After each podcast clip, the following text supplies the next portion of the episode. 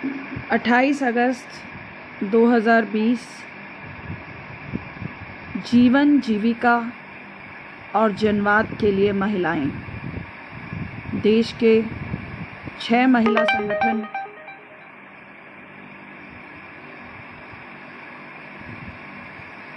N F I W एडवा, एपवा, प्रगतिशील महिला संगठन अखिल भारतीय महिला सांस्कृतिक संगठन ए आई ए एम एस मिलकर पूरे देश की महिलाओं को आह्वान कर रहे हैं कि अपने जीवन, अपनी जीविका और जनवादी अधिकारों को बचाने के लिए घरों से बाहर निकलकर विरोध प्रदर्शन कीजिए।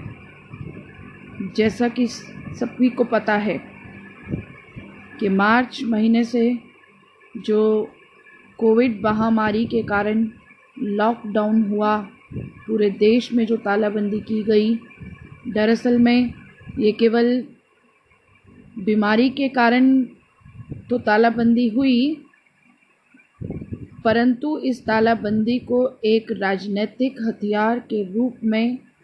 प्रयोग करते हुए मौजूदा संघ भाजपा की मोदी सरकार ने राजनीतिक हथियार के रूप में इस तालाबंदी का उपयोग किया है। भारत के नागरिकों के असहमति के अधिकार को दबाने के लिए। भारत के नागरिकों को इस सबसे भीषण तालाबंदी के दौरान इतनी तकलीफ़ें हुई हैं और उन तकलीफ़ों को दुरुस्त करने की उन तकलीफ़ों के निरस्त करने की कोई भी कोशिश केंद्र सरकार के द्वारा नहीं की गई। हमने ये महसूस किया कि महिलाएँ जो पहले ही भारत देश के अंदर दोयम दर्जे का नागरिक होने के कारण तिरपन प्रतिशत महिलाएँ खून की कमी का शिकार हैं और ऐसे में जब परिवारों के पास भोजन नहीं बचा, परिवारों के पास काम नहीं बचा, परिवारों की नौकरियाँ चली गई हैं, महिलाएँ नौकरियों से बेदखल कर दी गई हैं, परिवारों के अंदर महिलाओं पर हिंसा और ज़्यादा बढ़ी है पिछले चार महीनों में। दिल्ली के अंदर भी हमने ये महसूस किया कि किस तरह से दिल्ली की सरकार ने लॉकडाउन के दौरान ही सबसे पहला जो काम किया, वो था शराब की दुकानें खोलने का। उसका नतीजा ये हुआ कि घरों के अंदर घरेलू हिंसा और ज़्यादा बढ़ गई, जबकि कोर्ट खुली नहीं है, कचहरियाँ बंद हैं, पुलिस के ऊपर वैसे ही इतना ज़्यादा दबाव है और इस दबाव के बावजूद पहले ही पुलिस जिस तरह का पितृसत्तात्मक रवैया दिखाती थी लॉकडाउन के बाद पुलिस की आबाद शक्तियों को और ज़्यादा खुली छूट दे दी गई है और महिलाओं के प्रति होने वाली हिंसा के प्रति उनका असंवेदनशील रवैया और अधिक देखने को मिला है। सभी महिलाओं को दस हज़ार रुपये की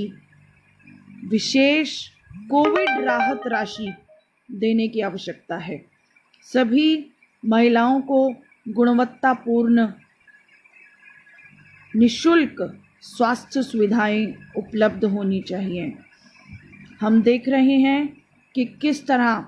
बस्तियों में गरीब परिवारों से आने वाले बच्चे रेगुलर, नियमित स्कूल प्रणाली से बाहर होते जा रहे हैं, क्योंकि परिवार के अंदर एक ही स्मार्टफ़ोन है और उस स्मार्टफ़ोन में भी डाटा उपलब्ध नहीं होता। जो ऑनलाइन क्लासेस हैं, वो ऑनलाइन होने के बावजूद भी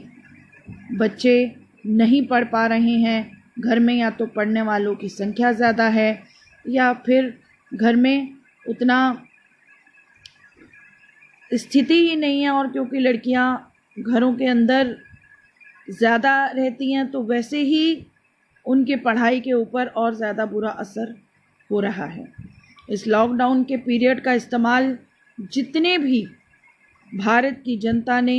कठोर संघर्षों के बाद अपने अधिकार हासिल किए, वो चाहे श्रम कानूनों में श्रम परस्त अधिकार रहे हों, उनको एकदम ख़त्म कर दिया गया इस तालाबंदी का इस्तेमाल करते हुए। नई शिक्षा नीति जो आई है, जो केवल और केवल हर स्तर पर शिक्षा के व्यवसायीकरण और निजीकरण को आगे बढ़ाती है, जिसके कारण लड़कियों की शिक्षा पर विशेष बुरा असर पड़ेगा।